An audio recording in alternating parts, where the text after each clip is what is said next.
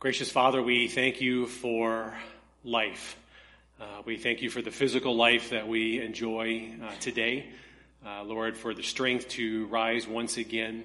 Uh, and Lord, we ask that uh, through your Spirit, uh, the one who guides us in our spiritual lives, that you would guide us in all truth, that this moments that we have in, a, in the next few uh, minutes, Lord, would uh, glorify you, that it would be solely about you, uh, that you would help us to get out of the way uh, so that you may do that great work uh, of sanctification in every believer. And Lord, if there's someone here this morning that does not know your Son, uh, the one who we just sung is the ransom, the rescuer, the redeemer.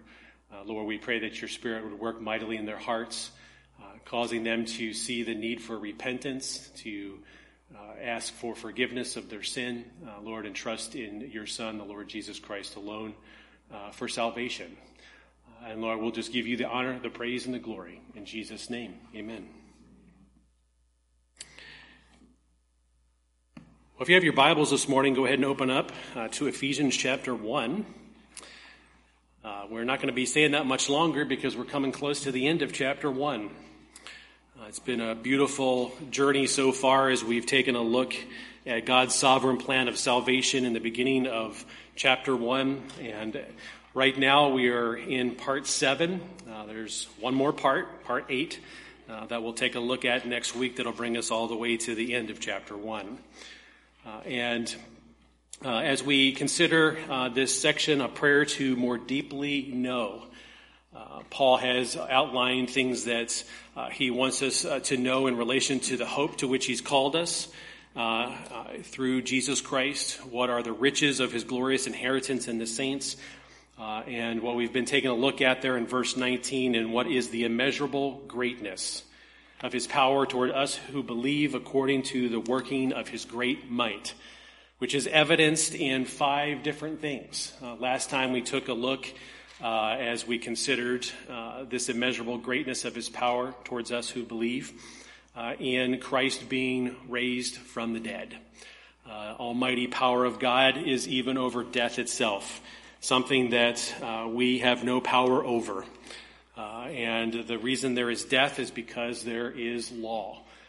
and when we transgress that law, that means that we are guilty and the wages of that sin is death, uh, the scriptures tell us.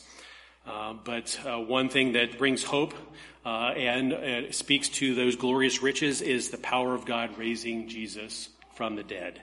Uh, and Paul, and Lord willing, like we today want to know him and the power of his resurrection, as Paul states in Philippians chapter 3. That brings us to our text for today, uh, which will begin at the end of verse 20 as we continue on and take a look at the second evidence uh, that Paul has given us in relation to this immeasurable greatness of God's power as it's working its great might, uh, as we see there at the end of verse 20, uh, by seating him at the right hand in the heavenly places. So, the second evidence that Paul puts forth is Christ being seated at the right hand of God. And this speaks to Jesus' ascension uh, after dying on the cross, after being raised from the dead. Uh, Jesus didn't just walk the earth and die again. Uh, he was uh, raised for the dead for the purpose of ascending to his rightful place because he had finished the work that he came to do. Uh, and so uh, I'd like you to turn um, to Acts chapter 1 for a few moments uh, as we consider this evidence in Christ being seated at the right hand of the throne of God. Uh, in Acts chapter 1, and I'll begin reading in verse 3, because the first thing we need to see is that Jesus presented himself alive. Uh, and this is what separates Christianity from every other world religion. Our Savior is not dead. He cannot be a Savior if he is dead our Savior is alive, uh, and he presented himself alive to those uh, after his resurrection. It says there in verse 3 To them he presented himself alive after his suffering by many proofs, appearing to them during 40 days and speaking about the kingdom of God. And see, the importance of this is the fact that as we think about Christ ascending, he could have ascended and not, you know, visibly presented himself to anyone. He could have just gone right from the tomb right into heaven itself uh, and stayed there. Uh, but Jesus, uh, you know, uh, you know, wanted people to know that he was alive, because you know, think about it: someone that you loved, someone that you listened to, someone that you were under his teachings, one who spoke uh, as one having authority, uh, who did many miracles in their presence. Uh, one of the things that was, if you want to call it a gut punch, was when Jesus died on the cross. That wasn't because Jesus didn't let them know that he was going to die, that he came to die. But that doesn't, you know, remove the hurt, does not remove maybe doubt that came about as a result of him dying, being prepared to be put in a tomb, sealed in a tomb, and, you know, as every other person that you know they had buried in the ground, thinking that that's the end, uh, that's it. Uh, but Jesus, you know, presented himself alive so that uh, by many proofs, appearing to them, that they would know that everything he had said was true, that he had power over death itself. Uh, and so he presented himself alive. Uh, and if you look down there a little bit further in chapter 1 to verse 9, uh, we see the account of Jesus actually uh, ascending uh, into heaven. It says, And when he had said these things, as they were looking on, he lifted up, and a cloud took him out of their sight. And while they were gazing into heaven as he went, behold, two men stood by them in white robes and said, Men of Galilee, why do you stand looking into heaven? This Jesus, who was taken up from you into heaven, will come in the same way as you saw him go into heaven. And see, this, you know, promise uh, of, of God through uh, the, the two men uh, that stood there with them in white robes, uh, no doubt angels of God, uh, preparing to uh, encourage them as they watched Jesus ascend into heaven, is that he wasn't ascending to stay there indefinitely that Jesus, in the same way he was taken up, he was going to come back uh, down out of heaven. Uh, and so Jesus' ascension was a, a, glorious sight, no doubt, to see. Um, if we could have seen there, if we could have been there uh, to see him, you know, rise up and clouds take him out of our sight, what a glorious day that would have been. But we would have needed to be encouraged as well that Jesus was going to come again. And that's where we are. We're waiting for the second part of this to transpire. We're waiting for Jesus Christ to come again. That's why we, we, you know, at the end of communion, we, we do this in remembrance of him, and we do, to, do so until the day that he returns. Uh, because it's a remembrance of the sacrifice, but also of the promise that he's coming again.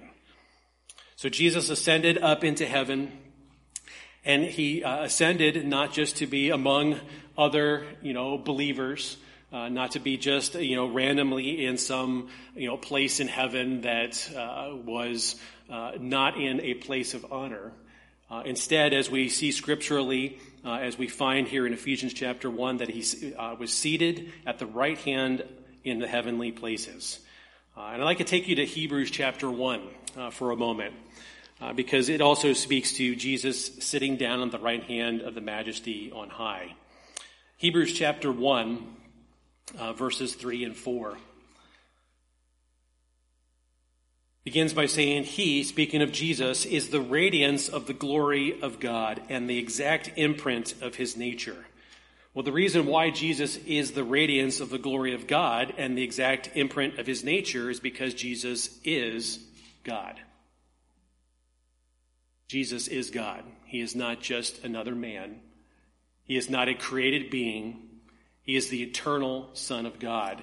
And so, part of what God wanted us in knowing Him to not have to guess or to formulate something in our own human minds, which are fallen and are tainted, is He sent His Son, who is of the same glory because he is God and the exact imprint of his nature. So, in other words, Jesus did not represent anything but who God is when he walked the earth.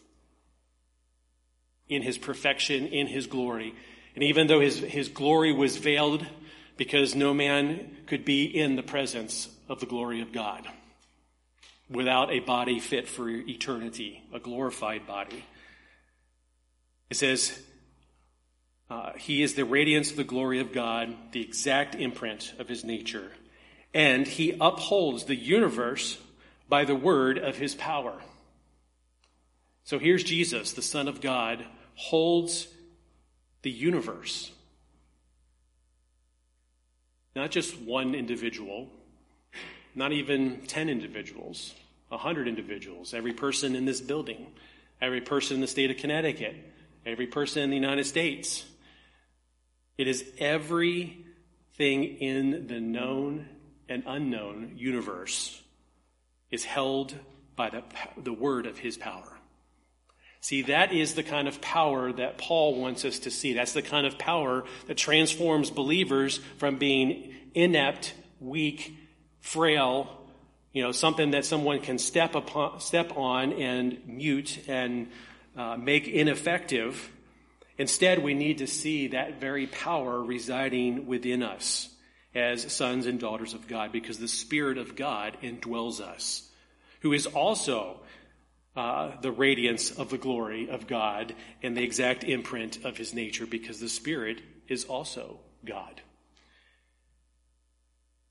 He, Jesus, sat down at the right hand of the majesty on high, having become as much superior to angels as the name he has inherited is more excellent than theirs. Emmanuel, God with us, Redeemer, Rescuer, Savior. That's who Jesus is. Everything you just got done singing about moments ago is true about Jesus Christ. And the reason he sat down at the right hand at that place of honor is because Jesus Christ did everything he was supposed to do.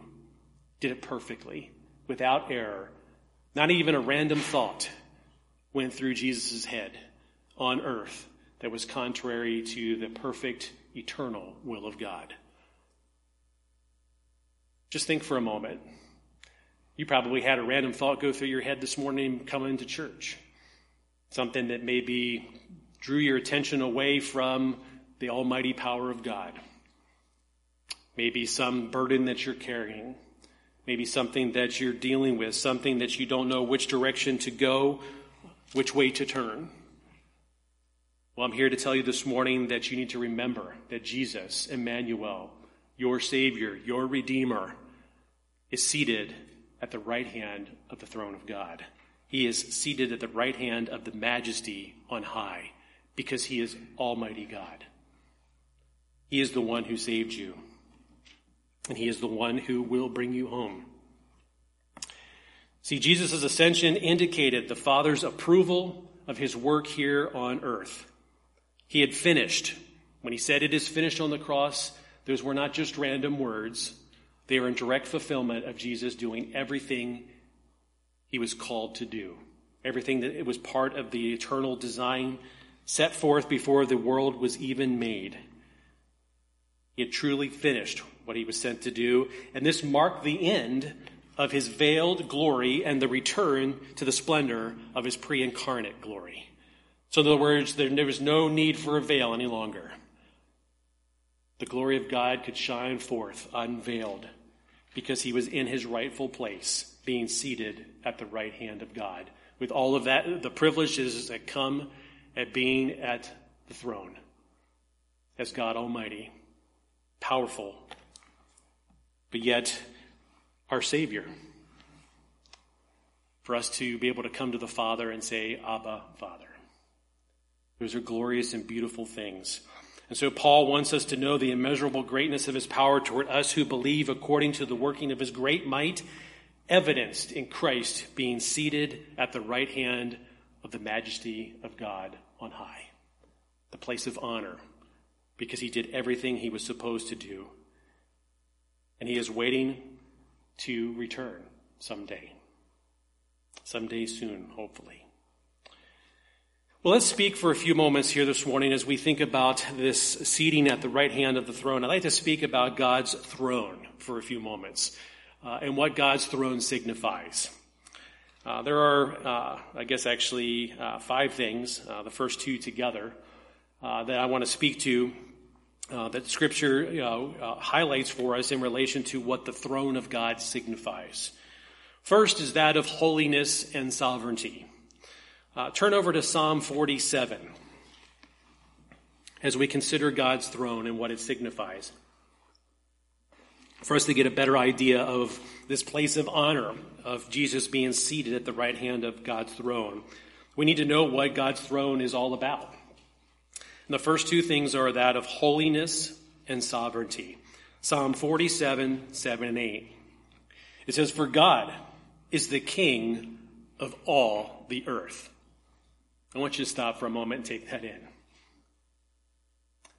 There's many rulers in our world today. There are many people that are rulers by being voted into that position. There are those that are rulers by sheer force. But God is the king of all the earth. Capital K, not a lowercase k. He's not a king, he is the king. See, as believers, we need to remember that. We need to remember what the throne signifies. We need to remember who God is. For God is the King of all the earth. Sing praises with a psalm. God reigns over the nations. God sits on his holy throne. See, one of the aspects of God's throne is it's holy. That means there is no impurity. There is nothing that is going to detract from the perfection of God's throne. Nothing outside of, of heaven, not anything inside of heaven. That's why Satan, you know, was cast out. Because he represented everything that was in rebellion against God. And Satan, still being a created being, God still has power over even him. He is king of all the earth. We'll flip forward a few pages to Psalm 103 because it also speaks to God's holiness and his sovereignty. Because his throne is holy and he reigns over the nations as king of all the earth. Psalm 103, 19 through 22.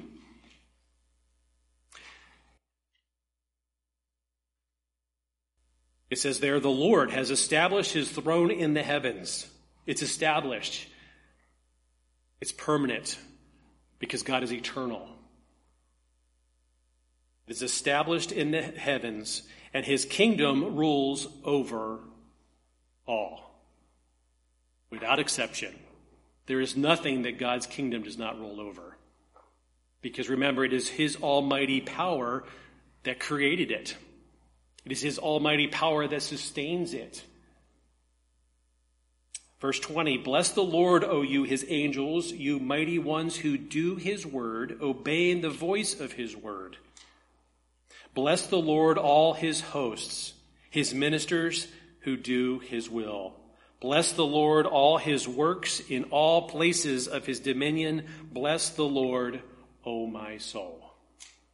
So, my question for you is there any place where God's dominion is not? Is there a place somewhere in the dark recesses of your heart where God's dominion does not reign? The answer to that question is no. Because God reigns over all. He has dominion over all. Because his throne is established in the heavens. Because he is Almighty God, sustainer, provider, keeper. So God's throne signifies holiness, perfection, no error, but also that he is sovereign over all. He answers to no one. No person on this earth, no person in heaven above, the earth below or beneath the earth. God does not answer to anyone. He is Almighty God. Because the moment he answers to someone or something, he ceases to be Almighty God. And that's not who he is. The scriptures are plain and clear. because he has an immeasurable greatness of power, especially towards us who believe. Second, his throne signifies justice. Psalm, uh, actually, flip back to chapter 9. It's interesting as I think about these attributes, not all of them come out, or these, uh, what God's throne signifies, but it's, you know, the Psalms actually, as they, you know, wrote songs to sing, to remind them of who God is, to remind them of God's attributes, to remind them of God's power. You know, we find here, you know, much of what signifies God's throne holiness, sovereignty, and now justice. Psalm 9, 7, and 8. But the Lord sits enthroned forever. Forever. Forever. There's no end to it. He has established his throne for justice. And he judges the world with righteousness. He judges the people with uprightness. See, we don't have to worry about God being an unjust judge. Now, we may not like what God's judgment is, particularly when it applies to us personally. But the solace that we can take is the fact that God never does that which is bad. He only does that which is good. He only does that which is just and right. So when we think about everything that's happening on this planet, even right now, we may think and say, that's just not fair. We could even, you know, let's make it, you know, pretty personal. Taking a look at the people of Ukraine. They are being bombarded out of their homes. Their lives are being taken. They're having to run, leaving everything behind. And some would look at that and say that's unjust. And from a human perspective, it is unjust. But the thing that you need to remember is that every action, every random word, the just judge of all, who sits on his throne that is established from eternity, will judge in uprightness. So that means he cannot allow those things to happen without them being judged. Now, I know that doesn't take away, you know, or give solace to what we're seeing go on today, but we need to trust in that. We need to remember that God is sovereign over all. He answers to no one. And even if we don't see God acting at this moment to stop injustice, does not mean he will not, at some point, yet to come, execute justice because he has to. His righteousness demands it. If you don't believe me, look at the cross. Because that is the ultimate sign of God's righteousness being executed because the one who is just and right and glorious, the one who is in a place of honor, went to the cross of Calvary, taking your sin upon himself so that you could have a righteousness not your own. That is the justice of God. That's the mercy of God as well putting on his son what you and I deserve because of our rebellion against God. The Lord sits enthroned forever. He has established his throne for justice. God will hold everyone accountable. Third, or fourth, depending upon how you're counting here holiness, sovereignty, justice, grace. Turn over to Hebrews chapter 4.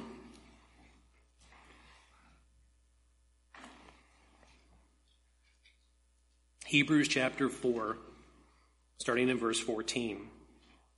Passage you are no doubt familiar with, especially when we get to verse 16. It says, Since then we have a great high priest who has passed through the heavens, Jesus, the Son of God. Let us hold fast our confession. For we do not have a high priest who is unable to sympathize with our weaknesses but one who in every respect has been tempted as we are, yet without sin. Jesus sympathizes with our weakness. He is not weak. He stood up under temptation to the point of never giving in.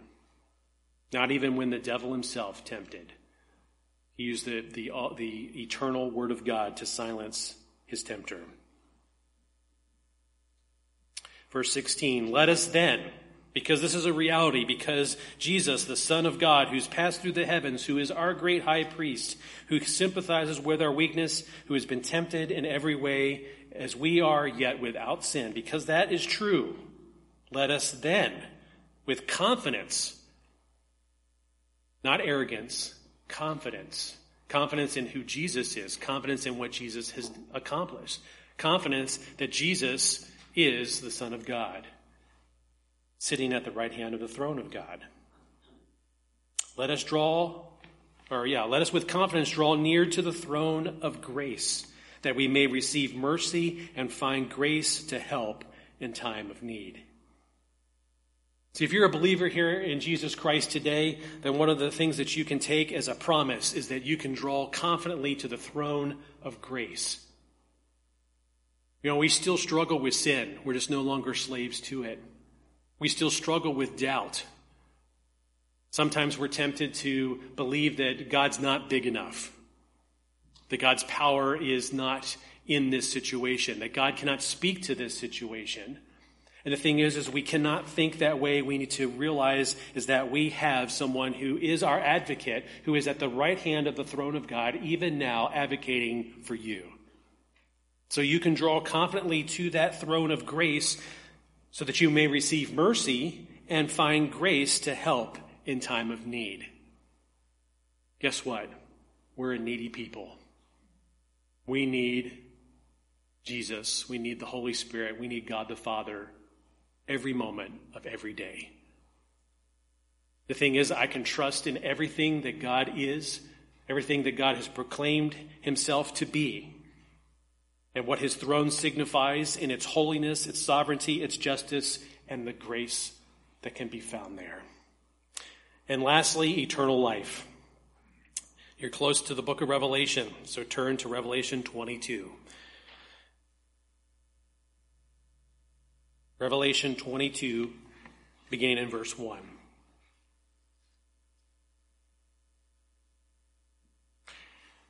Then the angel showed me the river of the water of life, bright as crystal, flowing from the throne of God and of the Lamb. Through the middle of the street of the city, also on the either side of the river, the tree of life, with its twelve kinds of fruit, yielding its fruit each month.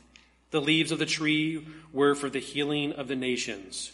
No longer will there be anything accursed, but the throne of God and of the Lamb will be in it, and his servants will worship him. The river of the water of life flowing from the throne of God and of the Lamb. Because that's what Jesus Christ has accomplished. As that sacrificial lamb, he takes that which is spiritually dead, and when his sacrifice is applied to that unbeliever in saving faith, he is no longer eternally dead, he's eternally alive. He has eternal life in Jesus Christ. And it's from that throne that that life will eternally flow. Nothing will challenge that, nothing will change that, because that's God's will for eternity. No longer will there be anything accursed, but the throne of God and of the Lamb will be in it, and his servants will worship him. See, there's a day coming, church family, where what we're doing here as preparation for what's yet to come. But the, the, the, glorious aspect that will be missing, well, actually, the glorious aspect that will be present, not missing, because sin is not glorious, is the fact that you will no longer be a sinner. You will no longer struggle with sin. You will no longer struggle with doubt. Your faith will be made sight and you will worship him in perfection forever. As the God who saves, as the God whose throne is holy and sovereign over all, who executes justice, who gives grace, and gives eternal life. That's Jesus being seated at the right hand of the throne of God. That's God's throne. Third, as we take a look at verse uh, 21 of Ephesians chapter 1. The third evidence in this immeasurable greatness of his power towards us who believe is evidence in everything being made subject to Christ. Look at verse 21 of Ephesians chapter 1. Says, Far above all rule and authority and power and dominion. Far above it. Not just equal with it, far above all rule and authority and power and dominion, because God is above all. and above every name that is named, not only in this age, but in the age to come. See, everything is being made subject to Jesus Christ because he accomplished what he was sent to do. The immeasurable power of God's greatness is evidence in Christ being raised from the dead. It is evidence in Christ being seated at the right hand of the throne of God. It is evidenced in everything being made subject to him because he is far above all rule and authority and power and dominion. Jesus answers to no one. He is Almighty God, and He has a name that is above every name. Why? Because it is at the name of Jesus. Every knee shall bow. It's at the name of Jesus that we're saved. There is no other name under heaven. Philippians chapter 2, um, starting actually in verse 8 says that being found in the in human form, he humbled himself by becoming obedient to the point of death, even death on a cross.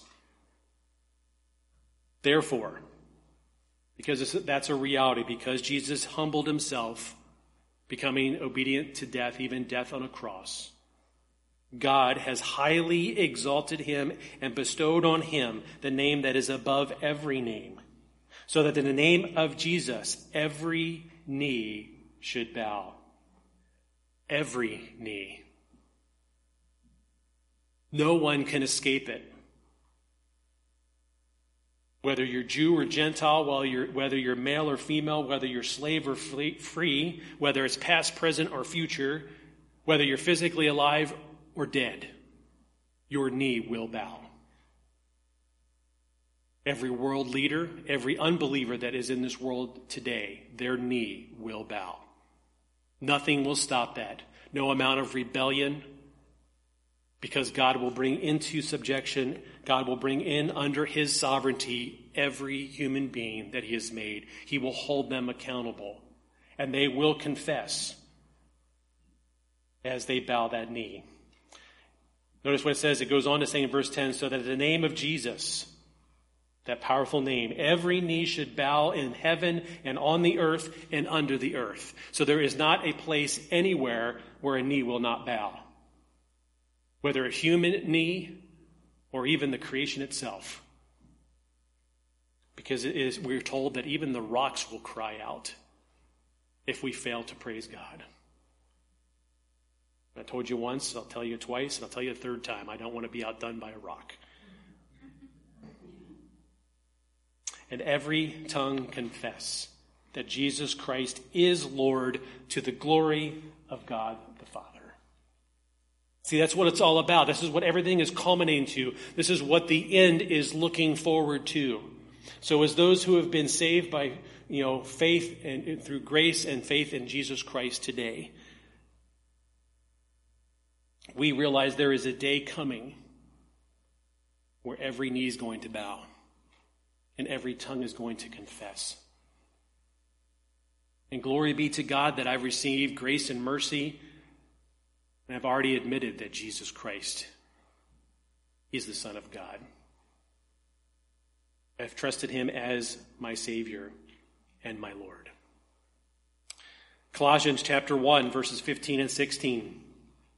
Paul also speaks to this where he says, He is the image, image of the invisible God, speaking of Jesus, the firstborn of all creation, the first one resurrected from the dead. For by him all things were created, in heaven and on the earth, visible and invisible, whether thrones or dominions or rulers or authorities. All things were created through him and for him.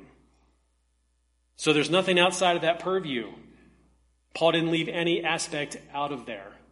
And no matter as we look at the world in which we live today and we see all of the ungodly rulers ruling in our world today, guess what?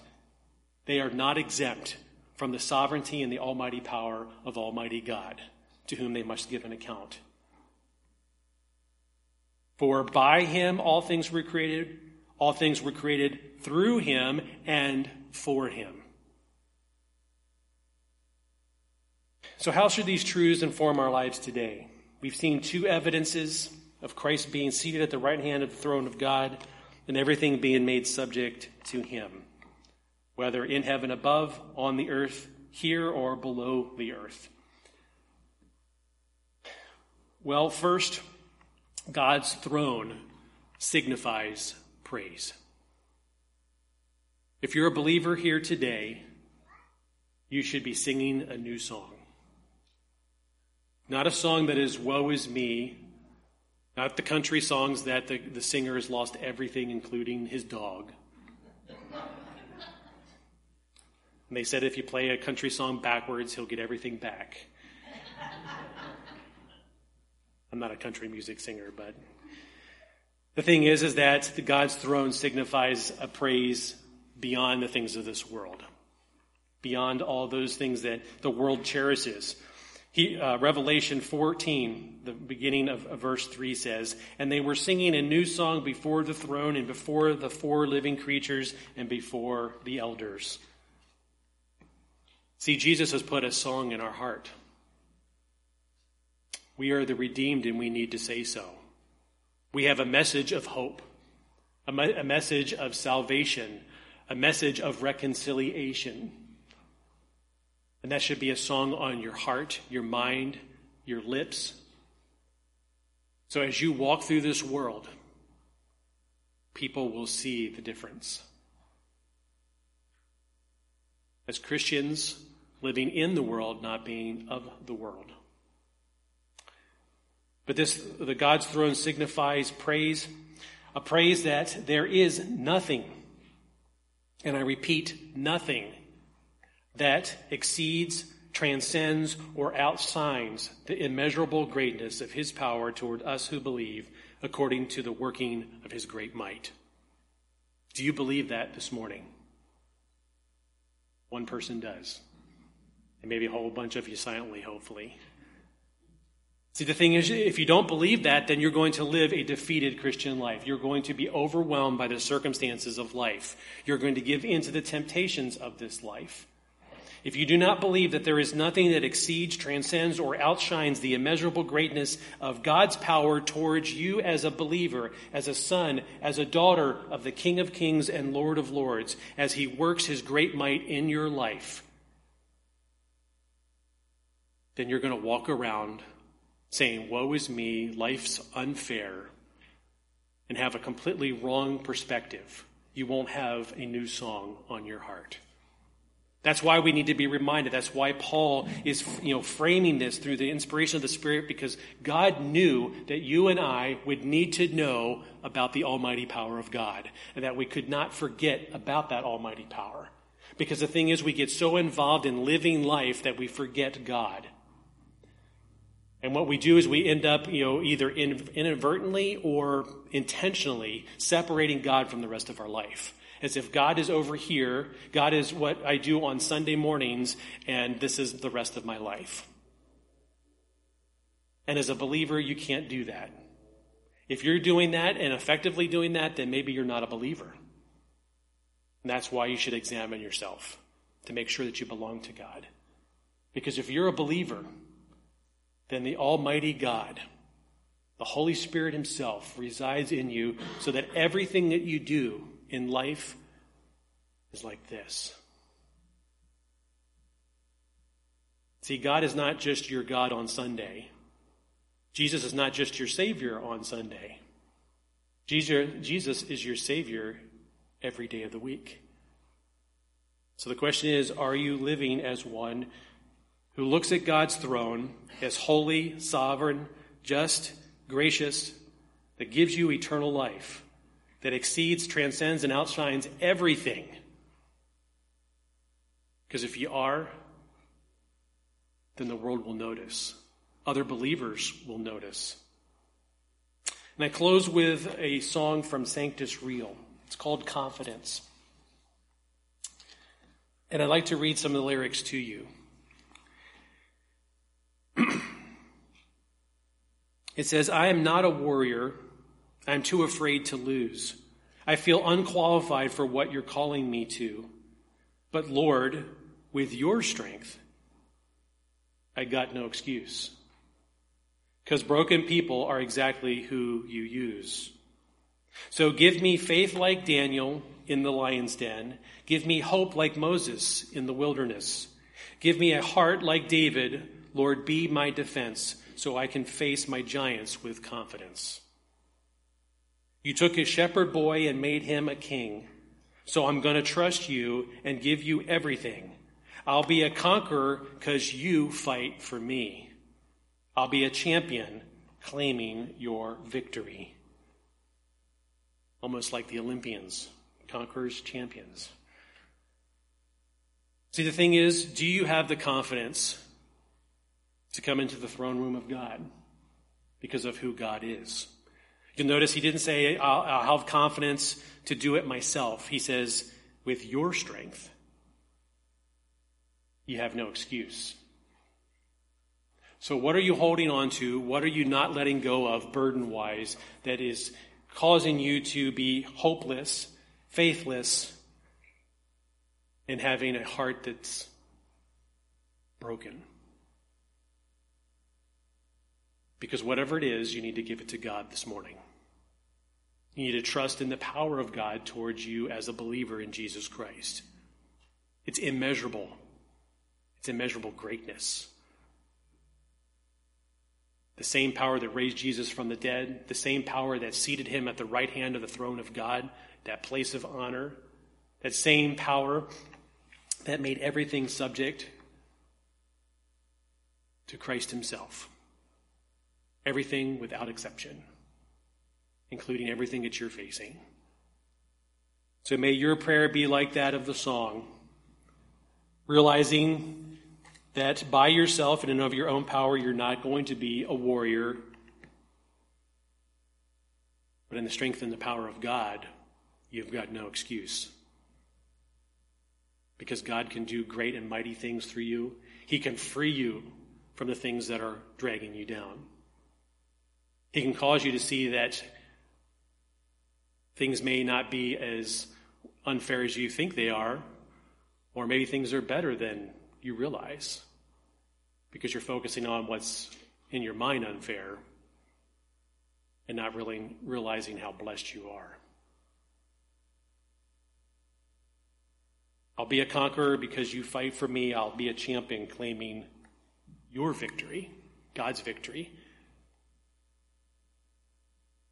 Victory has been won because death has been defeated. Let's bow for a closing word of prayer. Gracious Father, Lord, um, I pray for each believer here today, Lord. I pray for the confidence through the power of your Spirit in your strength, in your power, which is almighty and immeasurable, great as it is effectively working. Help us to stop striving in our own strength. Help us to stop trying to just figure it out on our own because we are not alone. If we have genuinely trusted your Son, the Lord Jesus Christ, as our Savior, the Spirit of God, your Spirit, resides in us. So, Lord, help us to yield, help us to surrender whatever it is that is superseding that almighty power. And may your Spirit unleash that eternal power in our lives today. So that the world would see the hope that we have, the victory that we have, the faith that we have, the heart that we have, all that has been transformed, that has been reborn because of your great work in our lives. And we pray all these things in Jesus' name. Amen.